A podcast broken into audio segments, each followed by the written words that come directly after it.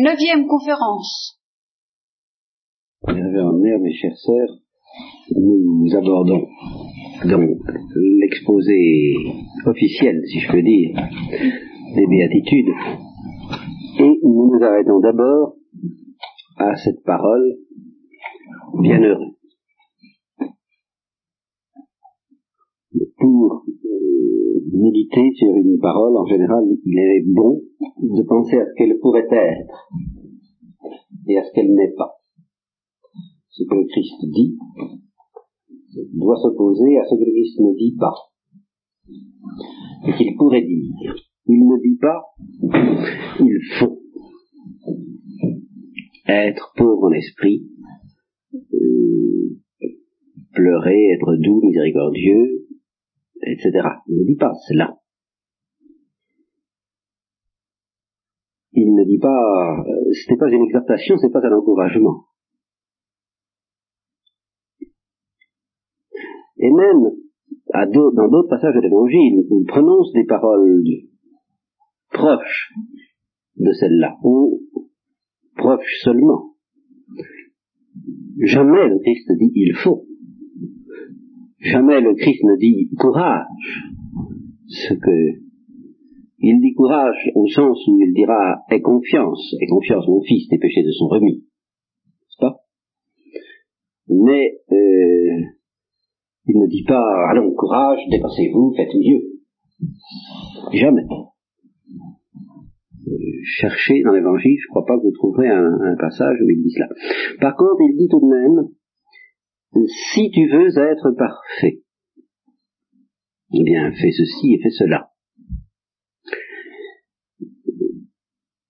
Ce que nous pouvons reprendre à juste titre, sous des formes extrêmement variées, quoique là nous risquons justement de donner un autre sens. Parce que si tu veux être parfait, ça veut dire si tu veux être parfait en amour, en charité, en sainteté, euh, si tu veux être parfait si tu veux que ton union à Dieu soit parfaite.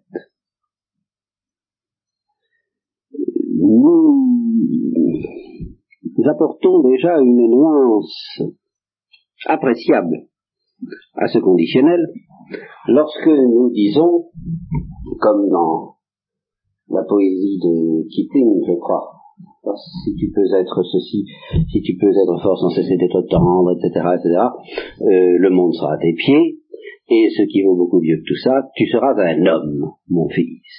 Ça bon. Eh bien, nous dirons quelquefois, voyons, si tu veux être un homme, si vous voulez être un homme de cœur, faites ceci, faites cela. si vous voulez être un bon chrétien, si tu veux être chrétien, si tu veux être un, un chrétien d'élite, alors tout de même, N'en restons pas à, aux réactions de la médiocre, de la majorité, n'est-ce pas euh, Faisons mieux, allons. Comme euh, disait ce, un, père à propos de son directeur quand il avait 20 ans, sur au moins la direction, la direction, ça lui posait pas beaucoup de problèmes. Et estimait que ça n'en posait jamais beaucoup. Il avait un directeur à 20 ans ou à 25 ans, et bien quoi Qu'est-ce qu'il lui disait ce directeur? Ben il disait là, au mieux, au mieux. Évidemment. pas grand chose à dire de plus. Si tu veux être un bon chrétien, voilà ce qu'il faut faire. Si tu veux, si vous voulez être une bonne religieuse, si vous voulons être un prêtre digne de ce nom, euh, c'est tout à fait normal, légitime de dire de telles choses. Euh, je note seulement que ça apporte une nuance à euh, la parole de Dieu. Si tu veux être parfait, ça y ajoute l'idée d'un idéal, d'un, portrait de nous-mêmes idéal, le chrétien parfait, la bonne religieuse, hein, je n'oserais pas dire le portrait robot, mais le, enfin une photographie de nous-mêmes, ce que les psychanalystes appelleraient le surmoi. Vous voyez? Je ne pense pas que Christ fasse appel au surmoi, même quand il dit si tu veux être parfait. En tout cas, ça ne lui arrive pas souvent de dire cela. Il dit aussi si quelqu'un veut être mon disciple. Mais là, ça n'est pas du tout l'appel un portrait de nous-mêmes, le parfait disciple du Christ, non, simplement si quelqu'un veut, veut, me suivre. Si quelqu'un veut faire partie de la troupe, s'il veut être là, s'il veut être en ma présence, s'il veut être parmi ceux qui m'écoutent, simplement, la manière dont on dira, si vous voulez prendre le, chemin de verre, il vous faut un billet. Vous voyez, ça n'est pas un, ça n'est pas un idéal. C'est une condition presque physique. Si quelqu'un veut grandir, il faut qu'il mange. Vous voyez, des choses comme ça. Eh bien, quoi qu'il en soit, donc à à certains endroits de l'évangile, quoi qu'il en soit des nuances qu'il faille apporter, des précisions qu'il faille apporter à ces conditionnels, il arrive quand même que le Christ dise, si tu veux être parfait, si quelqu'un veut être mon disciple. Il faut que. Alors là, il y a, y a tout de même une obligation. Il faut que. Pas qu'il prenne sa croix, qu'il se renonce. C'est nécessaire pour être mon disciple. Il faut, quoi, c'est, il faut, mais à condition qu'on veuille être mon disciple. Mais ici, il ne dit pas ça.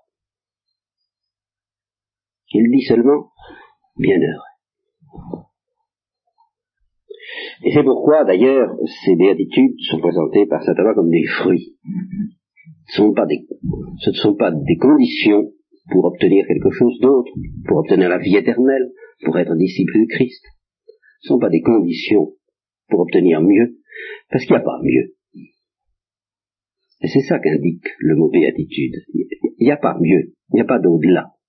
Il y a la récompense qui attend les béatitudes, ça nous, verrons, mais qui est dans la ligne des béatitudes et qui est déjà amorcée par la béatitude elle-même.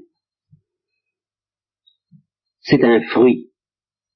Ça te va définir le fruit, ce qui vient en dernier et qui a de la saveur. Faudrait dire aussi ce qui nourrit d'ailleurs. Et une saveur qui nourrit. De sorte que les béatitudes ne sont pas une obligation. Je voudrais vous compreniez bien cela. Elles sont déjà de l'ordre de la récompense. Voilà la première leçon qu'il faut retirer de ce simple mot. Si le Christ nous en parle, s'il nous parle de cela, ce n'est pas pour nous fixer un programme, mais c'est pour nous mettre, si vous permettez l'expression, l'eau à la bouche. Au fond, c'est pour donner envie du ciel.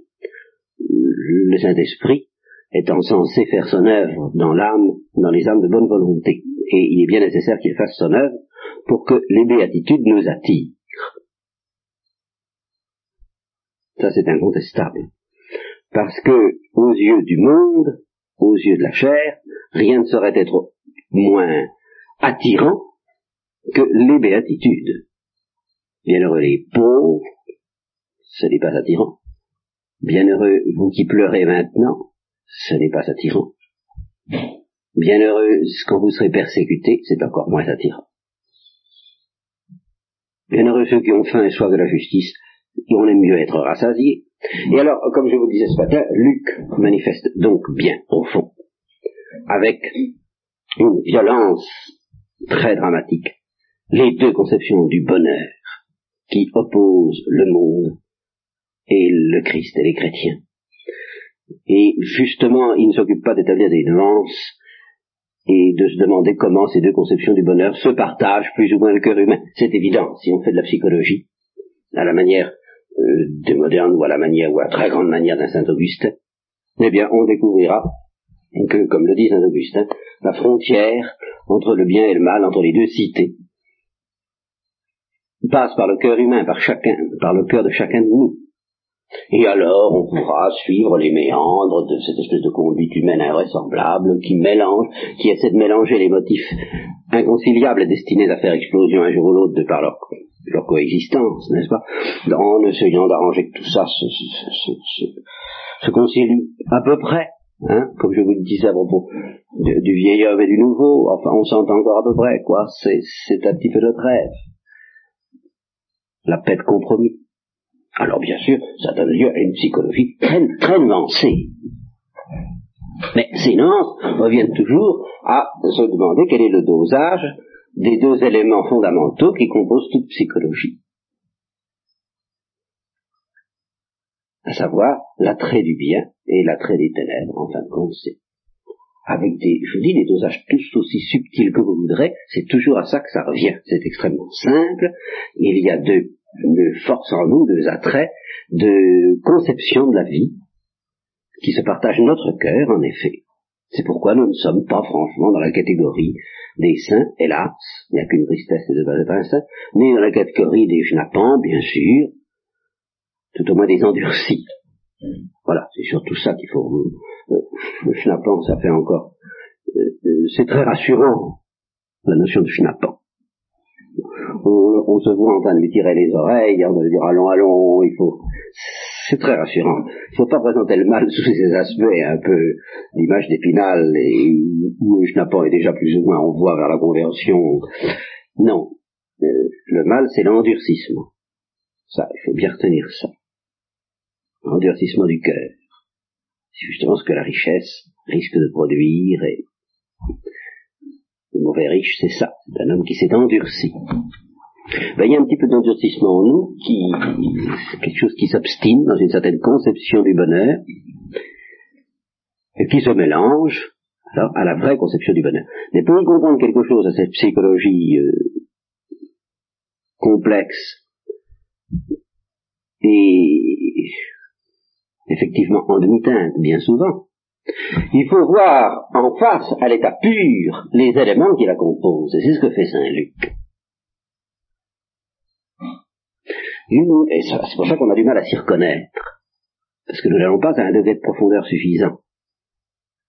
Pour se rendre compte qu'il y a en nous des forces qui ont bien envie de mettre leur bonheur dans la richesse, dans le fait d'être rassasié et dans le fait de rire. Passer son temps à, à se donner du bon temps. Cette force est en nous tous. Et puis, alors cette autre conception du bonheur que le monde vomit. Prier, gémir, pleurer, attendre. Être constamment dans la dépendance d'une visite, d'une venue, que nous ne pouvons pas déclencher à notre gré. Et accepter en attendant de faire partie du sort, du, éventuellement, du, de la catégorie des opprimés, des humiliés, des avancés, des, de ceux qui... Ah, le monde dit non de toutes ses forces à une telle conception. Et non seulement le monde, le monde, mais le monde tel qu'il existe dans le cœur des chrétiens le nôtre. Notre propre cœur dit non. Et notre propre cœur ne dit pas non, en ce sens qu'il dirait je ne peux pas, je n'y arrive pas. Mais en ce sens que notre propre cœur dit ce n'est pas vrai. Et c'est ici qu'il faut que je souligne alors le caractère scandaleux de cette parole bienheureux. Vous voyez, quand on commence par dire cela, au premier mot, au premier temps, on est rassuré. Ah, ah ben tant mieux, alors là, c'est... ce serait euh, un enseignement beaucoup plus oppressant si je, m'amenais au nom du Christ et puis que je vous dise euh, attention, soyez pas attention, pas de rire.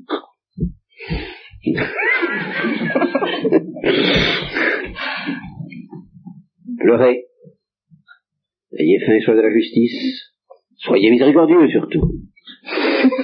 N'est-ce pas? Évidemment, ça fait penser à ce, euh, cet homme qui est en colère, enfin, euh, ne nous énervons pas, eh bien, si je vous disais ça, évidemment, ça paraîtrait un petit peu difficile à avaler.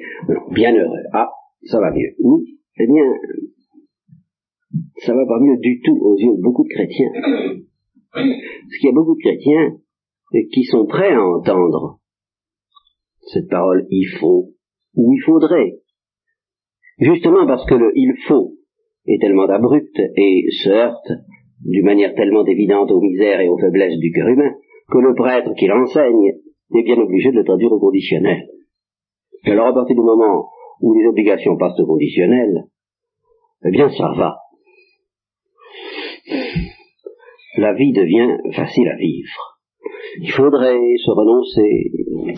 Ah, il faudrait porter sa croix. Il faudrait. Les jeunes ne demandent pas mieux qu'on leur dise ça. Mais oui, mais oui, vous faites votre métier, sous-entendu, mais oui, parlez, parlez toujours. Mais certainement. Et il y a une espèce de contrat secret qui s'établit souvent entre les éducateurs, euh, soit les parents, ou les, prêtres, ou les, les religieux, qui sont éducatrices, n'est-ce pas, les éducateurs et les enfants, euh, comme quoi les éducateurs vont jouer le rôle d'éducateurs, ennuyeux.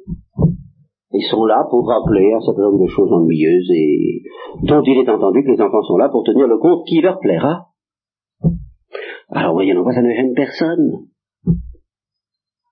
Ça ne met personne au pied du mur. Mais si on s'adresse à la liberté des êtres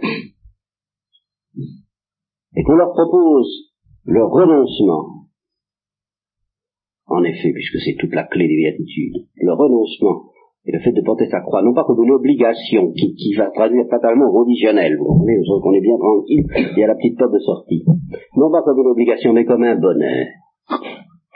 Et comme un bonheur qui n'est pas imposé, mais proposé à la liberté entière de l'intéressé. À ce moment-là, l'intéressé, ou il ne comprend pas, ce qui arrive souvent, ou bien s'il comprend, ça ne l'amuse plus du tout. Là, je peux vous le promettre. Si nous parlons maintenant des personnes moins jeunes, souvent elles se sont faites de la, de la morale chrétienne une idée un peu triste, un peu austère mais un peu triste, qui là encore justifie plus ou moins le conditionnel. Et ce qui les scandalise, ce qui les heurte, ce, qui les scandaliserait, ce qui les heurterait, parce qu'on ne le fait guère, ce qu'on propose le renoncement et la croix, encore une fois, non pas comme une obligation, mais comme un bonheur et comme une source d'exultation. Alors là, la réaction est immédiate, ah, non, pas ça, ça c'est pour les âmes d'élite, c'est pour... Ce sont pour ceux qui veulent se payer le luxe d'aller dans des raffinements extraordinaires de sainteté, c'est pas pour nous. Comme si, en somme, il y avait deux sortes de messages évangéliques, un message pour tout le monde qui serait un message triste, et puis un message d'exultation réservé à euh, des êtres d'autant plus décourageants qu'on se dit automatiquement j'en suis pas et j'en serai pas.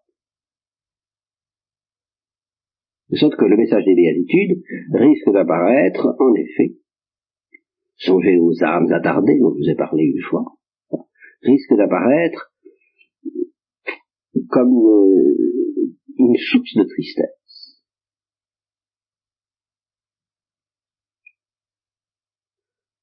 comme la sanction et la manifestation qu'on n'a pas qu'on n'a pas atteint. Sommes ce que le Christ nous promet. On n'a pas reçu la promesse que nous avions entendue. Qu'est-ce qu'il faut faire pour éviter cela? Évidemment, ne pas s'attarder, bien sûr. évidemment, faire euh, tout ce qu'on peut, mais Ici, je suis là pour nourrir votre intelligence. Donc, pour éduquer d'abord cette intelligence. Et je crois que dans notre vie, il y a des batailles où des mots intervient et qui tournent profondément autour de l'intelligence. Je veux dire par que d'un seul coup, toute la joie des béatitudes peut nous être donnée ou redonnée, dans le cas où nous l'aurions perdue, donnée dans le cas où nous ne le soupçonnons pas, si nous acceptons de convertir notre intelligence à cette vérité, que le renoncement à toute chose, y compris à sa propre vie, à la suite de Jésus-Christ, est un bonheur. Il est difficile d'accepter cette conviction en plein cœur, de tout son cœur, sans la discuter, sans la diminuer, sans la ménager. Et sans la remplacer non plus justement par autre chose du genre de l'obligation plus ou moins conditionnelle, du genre de il faudrait bien, ce serait bien, non c'est pas ça. C'est le bonheur. Alors, pour pouvoir opérer ce retournement intellectuel qui me paraît en la condition nécessaire, pas suffisante, hein, je ne vous dis pas tout de même suffit, mais nécessaire, la base de, la joie chrétienne, de cette joie que Nietzsche reprochait aux chrétiens de ne pas lui donner, disant, je croirai à leur sauveur quand ils auront l'air un peu plus sauvés. Hein, c'est une jolie parole, ça. Et, quitte à ce que Nietzsche refuse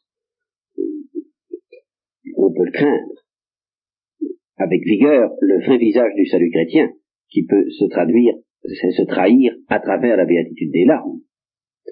Le portrait que Paul euh, dresse des apôtres et de lui-même, et au fond de tous les chrétiens qui suivent le Christ jusqu'au bout, euh, cette espèce d'état extrêmement paradoxal, que je traduirais l'état de moins 5. L'état de moins 5, n'est-ce pas? Nous sommes à, moins 5 de mourir, mais tiens, nous vivons. Nous sommes dans la tristesse et il semble que ça va basculer dans le malheur, mais ah, ça y est, nous, nous ne sommes pas le malheur, le, bonheur ne nous est pas enlevé. Et, tout à l'avenant. Opprimé mais non écrasé, c'est alors ceci se terminant. Comme n'ayant rien, nous y tout.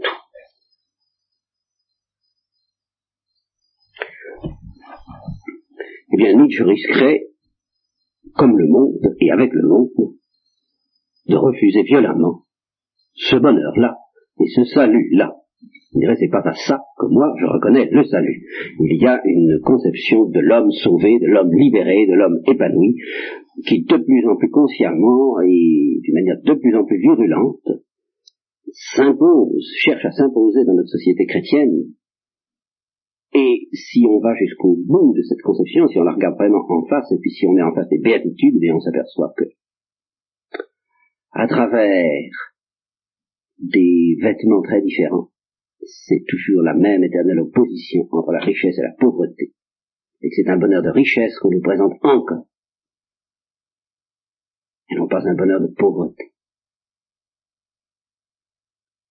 Il s'agit avant tout d'éviter le déchirement. C'est dans le déchirement, et par le déchirement que nous trouvons le bonheur de Dieu. Donc Nietzsche et bien d'autres, bien d'autres de nos jours, hélas, risqueraient de ne pas reconnaître le véritable visage de la joie chrétienne là où elle ruisselle, mise en face du Padre Pio, par exemple, ou du curé d'Ars. Comment réagirait Nietzsche? Je ne sais pas. Je ne sais pas, mais je, suppose quand même qu'il ne pourrait pas parce que c'était un homme intelligent. Il ne pourrait pas sans qu'on tenir à la condamnation sommaire et confortable qu'il peut, qu'il pouvait porter sur la plupart des chrétiens. Et ceci par la faute des chrétiens. Il aurait senti qu'il était en présence de quelque chose qui existe, quelque chose d'extrêmement puissant. Il l'aurait peut-être qualifié de folie, d'illusion, de maladie. Mais il n'aurait pas pu la qualifier de tristesse purement et simplement. Certainement pas. Donc il faut en venir à ce que je vous disais, le premier devoir des chrétiens, peut-être, ce serait de retrouver le bonheur, mais le vrai. Et pour retrouver ce vrai bonheur qui n'est qu'une promesse, qu'il ne s'agit pas de fabriquer, croire d'abord à ce bonheur avec ce qu'implique cet acte de foi, de refuser l'autre conception du bonheur. Or, la première condition pour cet acte de foi, à son tour, eh bien, c'est de méditer sur le bonheur. Et voilà où nous découvrons un terriblement grave péché d'omission chez nos chrétiens contemporains.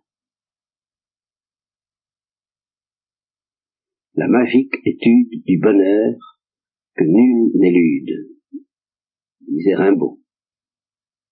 Eh bien, on l'élude quand même pas mal aujourd'hui,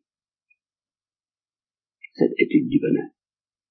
Et quelquefois au nom même du christianisme, au nom même du renoncement. On a peur que ce soit de l'égoïsme. Le problème n'est pas de chercher à être heureux.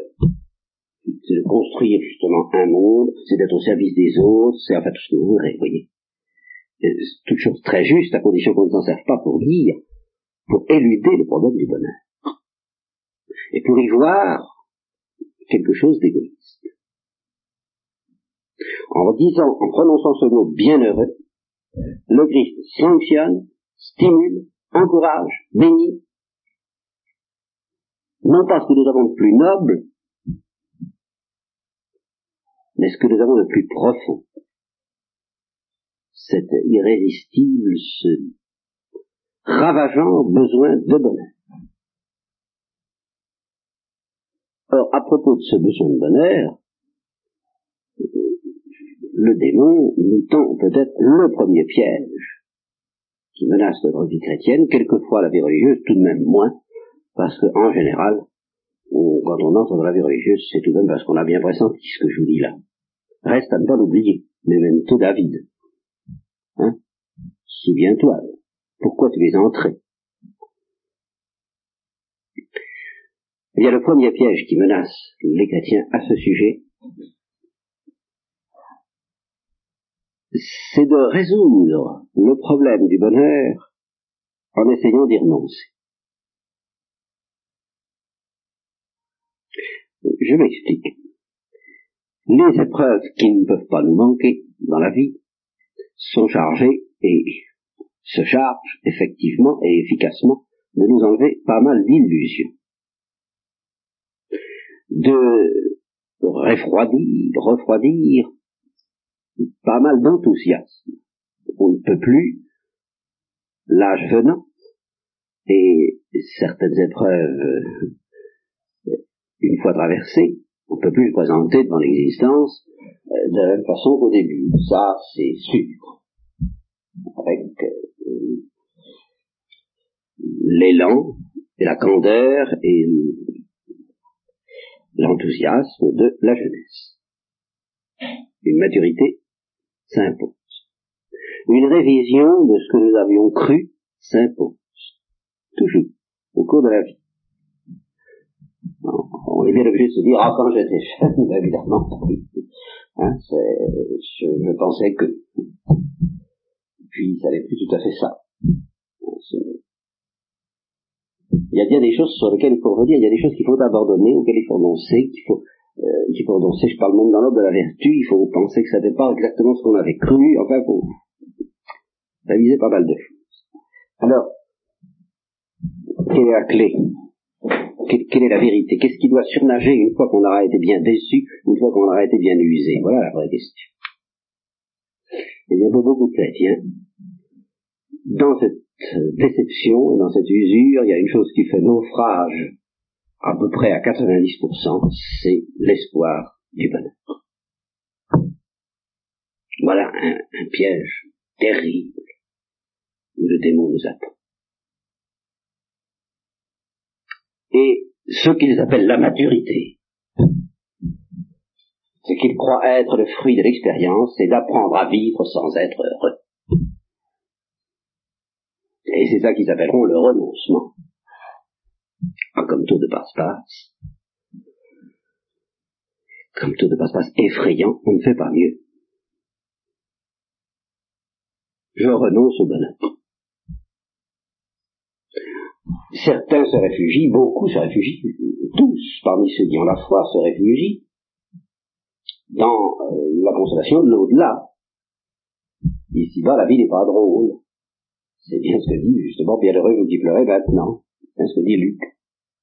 Mais on se rattrapera.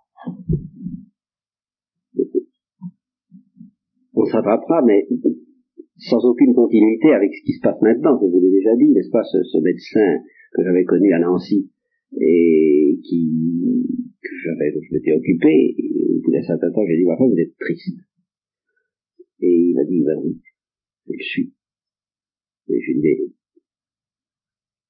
pourquoi Enfin, euh, et, vous n'êtes pas d'une manière euh, passagère due à telle ou telle euh, souffrance, à telle ou telle épreuve. Vous êtes fondamentalement. Il me dit ben oui, parce que pour moi la vie n'est pas drôle. La vie c'est une épreuve et on s'en il n'y a, a, pas de joie quoi dans la vie. La joie c'est pour après.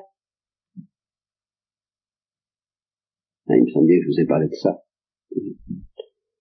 Alors, c'est un enseignement. C'est pas l'enseignement que les qu'on entend souvent donner me fait de mal, me fait de la peine, parce que l'enseignement qu'on entend souvent donner aux chrétiens. Alors voilà, voilà un enseignement qui justement risque de plaire à tout le monde, si je peux dire.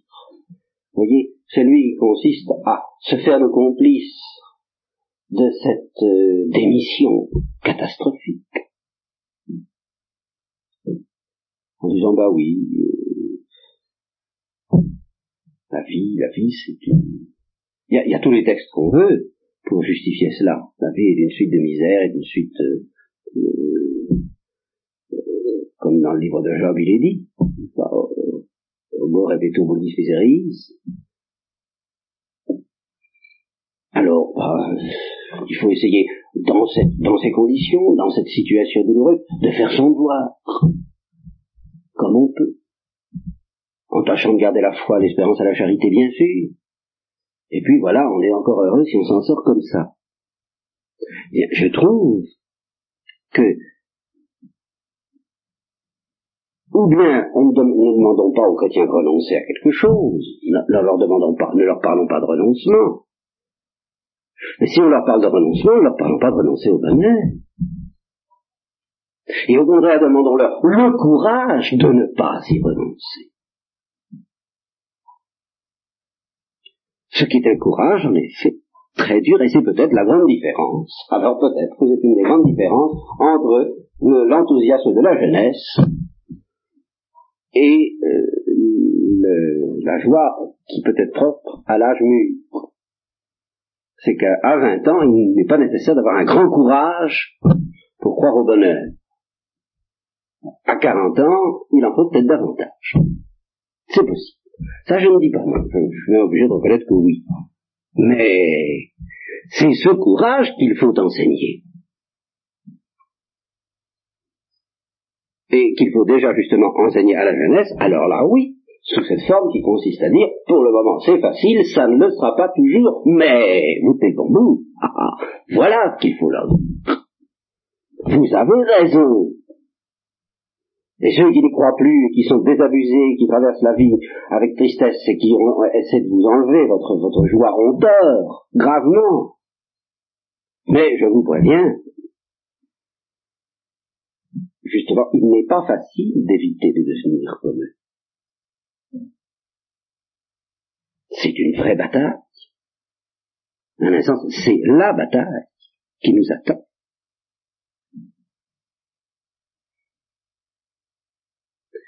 Il va falloir renoncer à des quantités de choses, mais pas à ça.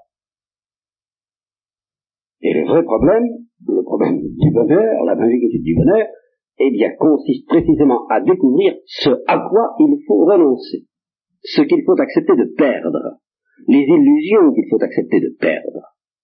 Et alors ici, nous allons faire appel, eh si vous le voulez, à Saint Augustin. On pourrait faire ici tout le traité de la béatitude. Peut-être que saint Thomas le présente, et nous nous engagerions ainsi dans ce fameux cours de théologie qui risquera de de rester longtemps dans l'état d'espérance. Mais après tout, nous ne devons pas renoncer, etc. Ah, cette espérance.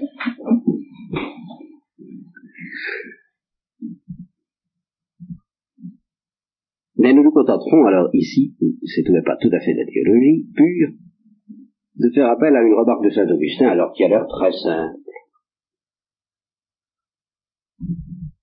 et qui a l'air de se passer plus dans un contexte spirituel que dans un contexte philosophique, et qui est vraiment la clé des béatitudes, qui nous explique comment, pourquoi on peut trouver son bonheur à pleurer, à se renoncer, à porter sa croix, à être doux et par conséquent à subir l'oppression au lieu de l'infliger, enfin, tout ça qui nous donne l'épure philosophique du bonheur selon le monde et du bonheur selon Jésus-Christ. et qui en même temps nous permet de comprendre pourquoi c'est facile au début et beaucoup moins facile à la. Tout y est. Et il faut bien méditer cette formule. Alors la formule telle qu'elle est dans ce je ne la connais pas exactement, mais la substance, je vous la garantis, il y a deux sortes, on peut trouver son bonheur en deux sortes de choses. On peut le mettre à des quantités de choses, mais ça se ramène toujours à deux. En deux sortes d'amour. L'amour de Dieu jusqu'au mépris de soi-même, ou l'amour de soi jusqu'au mépris de Dieu. Alors, ce qu'il faut méditer, c'est ce jusqu'au. Parce que c'est lui qui est plus subtil qu'il n'en a l'air, et qui va nous livrer la clé de cette, de cette désillusion qui risque de nous attendre au fil des jours. Parce qu'elle veut dire ceci, ça veut dire que nous, devons, nous pouvons chercher le bonheur soit dans l'amour de Dieu, soit dans l'amour de nous. Et que si nous choisissons l'amour de Dieu, ça finira par aller jusqu'au mépris de nous-mêmes. Si nous choisissons l'amour de nous, ça finira par aller jusqu'au mépris de Dieu. Mais ça ne veut pas dire que dès le début, nous allions aimer Dieu en telle sorte que nous nous méprisions nous-mêmes, ou nous aimer nous-mêmes en telle sorte que nous méprisions Dieu. Ça ne se fait pas du jour au lendemain. Au début, au début, dans l'ardeur de la jeunesse, ou dans la folie des, vierges folles, dans leur jeunesse également, eh bien, au début, on peut, on peut aimer Dieu, réellement. Et s'occuper encore pas mal de sa petite personne.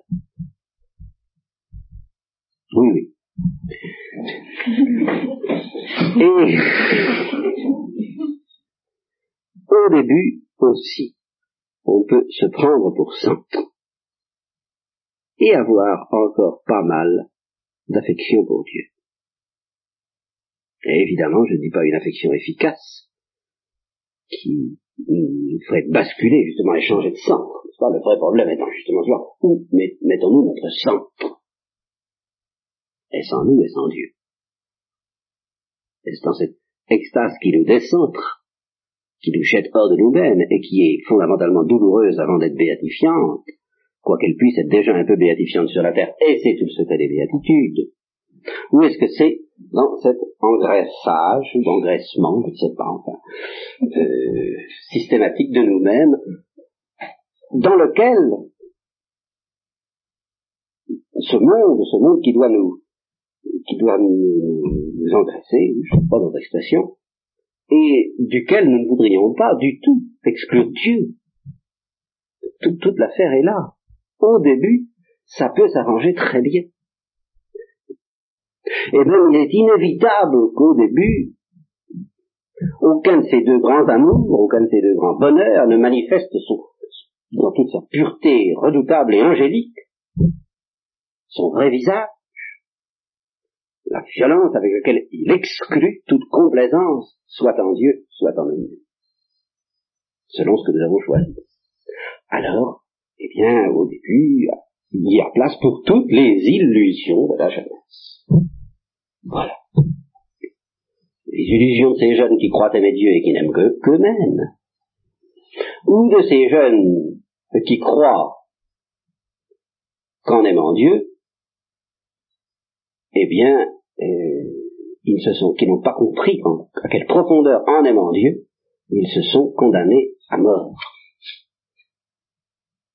À quelle profondeur toutes sortes de choses qui en eux prennent encore complaisance dans les choses de Dieu, mais qui sont très égoïstes,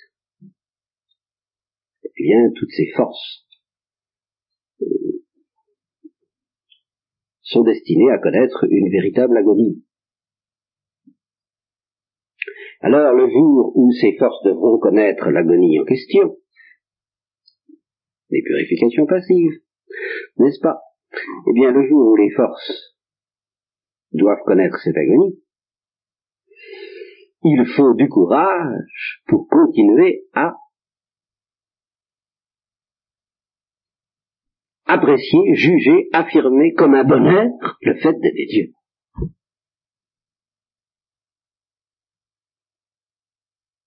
Il faut du courage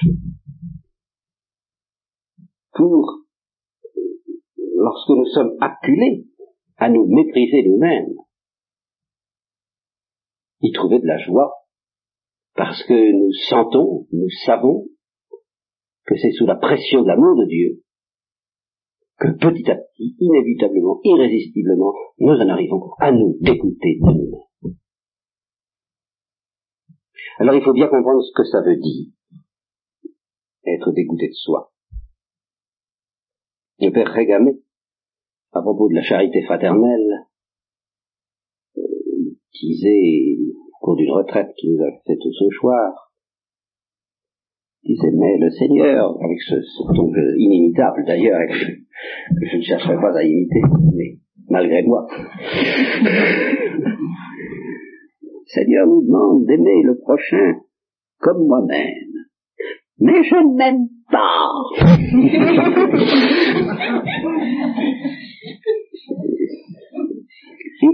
Alors, il expliquait qu'il s'agit de savoir ce que parler veut dire. Il y a même celui qui, pendant qu'il ne s'aime pas, continue à avoir faim et à manger et à se nourrir et par conséquent à se soigner et à s'occuper de soi-même. Ceci d'une manière absolument inévitable, et qu'il n'est pas question de condamner. Ce qui justement est condamné, c'est cet amour dont ceux qui ne sont pas comme le Père Régamé s'aiment. C'est-à-dire cette complaisance, ce, le fait de s'attarder sur soi, d'attacher de l'importance à notre petite histoire, et même à la petite histoire de notre perfectionnement, et de notre vertu ou de notre œuvre, quelle qu'elle soit.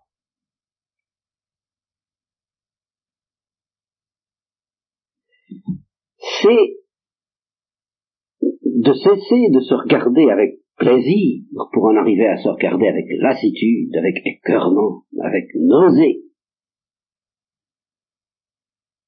Et alors justement, sans tomber dans le travers qui consiste à se regarder avec autant d'attention une fois qu'on est dégoûté de soi qu'autant où on était content de soi, avec la seule différence qu'on est devenu mécontent. C'est encore, ce n'est pas encore se mépriser. La Sainte Vierge n'avait rien, cette nausée dont je parle, cet écœurement, cette lassitude, Sainte Vierge ne l'a pas éprouvée, mais c'est bien évident. Il n'y avait rien en elle qui euh, justifie la moindre lassitude ou la moindre nausée. Mais elle ne s'attardait pas. Le spectacle était très beau. Il est, même tellement beau que nous, nous sommes invités à le regarder. Mais elle, elle avait autre chose à regarder.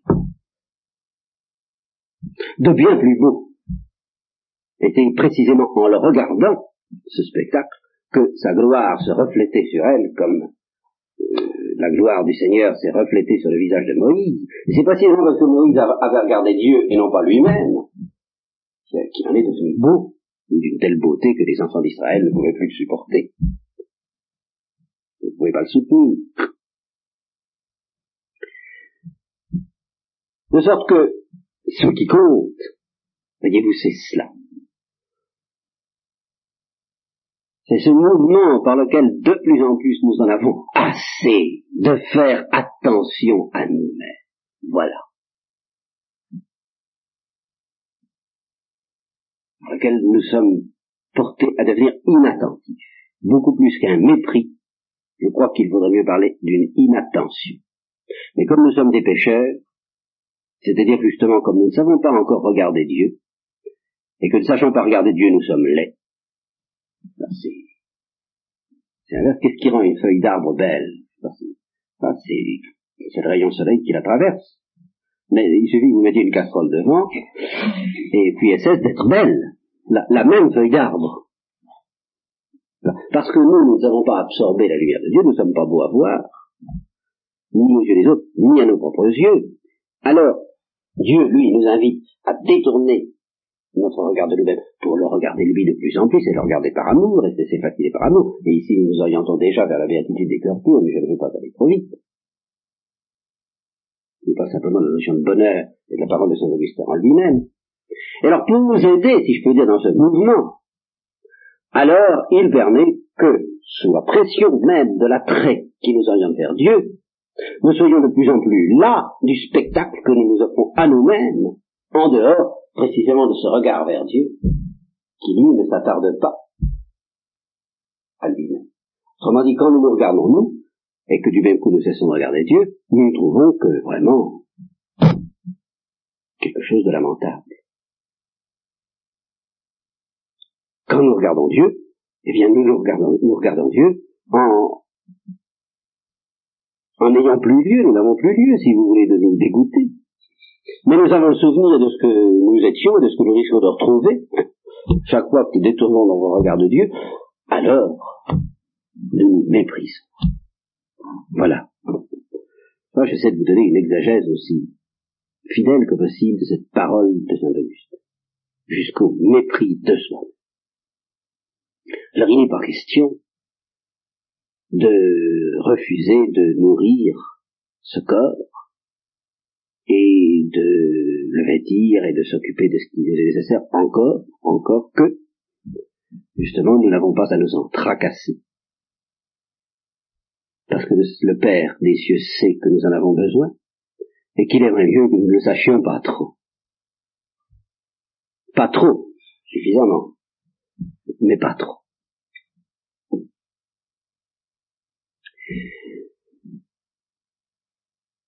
Inversement, je ne m'attarderai pas au spectacle de ce qui se passe lorsque une âme a choisi de chercher son bonheur en elle-même et dans tout ce qui peut l'épanouir et lui permettre une contemplation agréable d'elle-même. Notez que cette contemplation agréable de soi, chez les naïfs, consistera peut-être à dire je suis intelligent, je, pas, euh, je suis beau, tout ce que vous voudrez.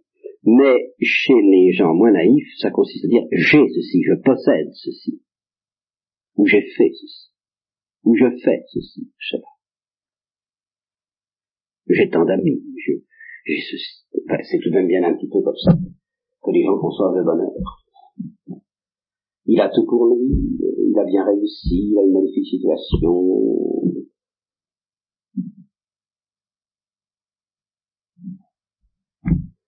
c'est tout de même une conception du bonheur dont l'homme est le centre. Et alors, au début, on croit que ça peut marcher avec l'amour de Dieu.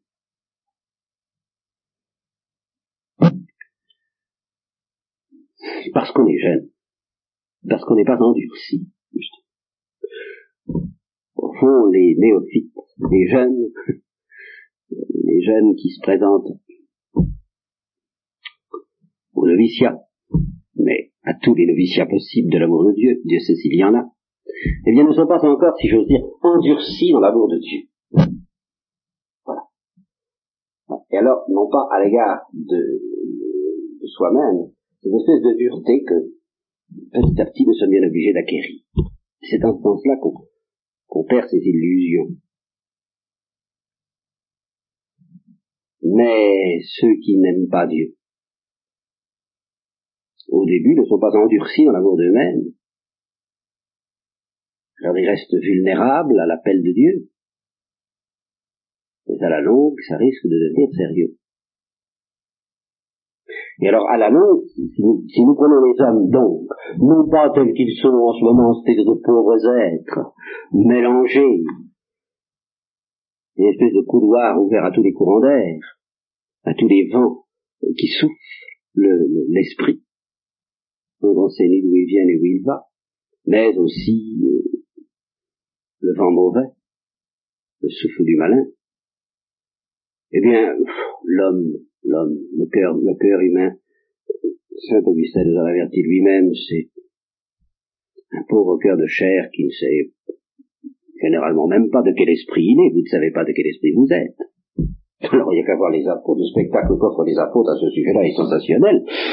Ils ont une manière de passer du Saint-Esprit au démon, alors là vraiment. Et puis sans s'en apercevoir. Et en croyant bien continuer toujours. Alors là, je suis d'accord, c'est là, le, cœur humain pris comme d'elle, on ne peut pas le placer avec cette euh, brutalité apparemment sommaire de Saint Luc. Bienheureux vous qui pleurez maintenant, malheur à vous qui riez maintenant parce que vous pleurerez, malheur à vous qui êtes rassasiés maintenant parce que vous aurez faim. Oh, nous sommes rassasiés d'un bout, mais nous sommes, nous avons faim de l'autre, enfin nous sommes un pauvre mélange, oui, mais ça au début. Mais au bout, à la fin, et au moins au moment de notre mort,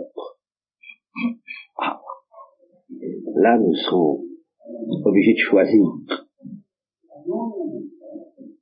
aimer Dieu en nous méprisant, ou nous, mépris, ou nous aimer en méprisant Dieu, en disant que décidément, non, le siège est fait, et que finalement Dieu, on n'en veut pas. Et c'est ça le jugement. C'est pas Dieu qui dit, euh, tu voudrais bien venir, ben non, tu, tu fais pas le poids. Hein? C'est, ça, me, manette et n'est-ce pas Tu as été trouvé léger, mais c'est pas ça. C'est nous qui, décidons, qui disons décidément non. Finalement, alors si c'est ça, le ciel, j'en veux pas. Voilà. Si c'est ça, l'amour de Dieu, eh bien finalement, non, j'en veux pas. Jusqu'à présent, je ne disais pas non, je disais on peut voir, je ne demandais pas mieux, je ne me rendais pas très bien compte, j'étais jeune. Mais là, j'ai compris, eh bien, non. Voilà ce que nous risquons tous. C'est un risque, mais on ne peut pas l'écarter. Parce que si nous écartons ce risque, eh bien, c'est que Dieu ne prend pas au sérieux notre liberté, c'est qu'il ne nous prend pas au sérieux. C'est que nous sommes des animaux à ses yeux. Ou des enfants, mais au sens infantile du mot. Des êtres incapables de devenir adultes. Le chrétien adulte, c'est ça. C'est-à-dire l'envers de ça. Celui qui décidément, décidément, non, moi, ça ne m'intéresse pas. Dieu, voilà. et qui à chaque fois qu'il fait ce choix, alors c'est, quoi qu'il lui en compte, qu'il n'accomplit pas tellement un devoir, il choisit un bonheur. Il choisit le vrai bonheur, et il le choisit en toute liberté. Dieu ne lui dit pas, attention, marche droit, fais ça. Non, Dieu lui dit, voilà, tu as deux routes, je les pose devant toi, et je m'en remets à toi, je m'en remets à ton conseil, à ta liberté. Tu peux être heureux de deux façons. L'une est vraie, l'autre est fausse. Mais c'est à toi de choisir. Moi, je peux t'aider, t'éclairer, te soutenir. Je peux pas choisir pour toi. Je peux choisir à ta place. Alors, les béatitudes sont autant que cela peut être fait sur la terre, une manifestation du bonheur du ciel. Ça, il faut que vous compreniez bien. Euh, malheureusement, je n'ai pas beaucoup de temps pour m'y attarder maintenant. Je vous ai déjà parlé du bonheur du ciel, et je vous ai déjà dit qu'il était impossible d'en parler. Parce que, ce texte des béatitudes va confirmer, je vous ai dit, vous vous rappelez que quand on parle du ciel, en fait, on ne parle pas du ciel, on parle du centuple. Nous serons tous les nôtres, nous serons, nous aurons toutes les, je vous ai déjà évoqué, je crois, ce sermon, vous l'avez entendu quand j'avais, je crois, 13 ans, et qui m'avait donné une idée du ciel, alors là, à, à ne jamais avoir envie de mettre les pieds, parce que, c'était une espèce de, vous aurez toutes les satisfactions de l'intelligence d'abord. Je me demandais bien ce que ça pouvait vouloir dire, les satisfactions de l'intelligence les satisfactions du cœur, les satisfactions de ceci, ça avait l'air abstrait. Bon. Eh bien, ce bonheur, donc, peut être tout de même alléchant, peut-être présenté de manière plus alléchante que je l'avais entendu dans ce sermon. C'est le centuple.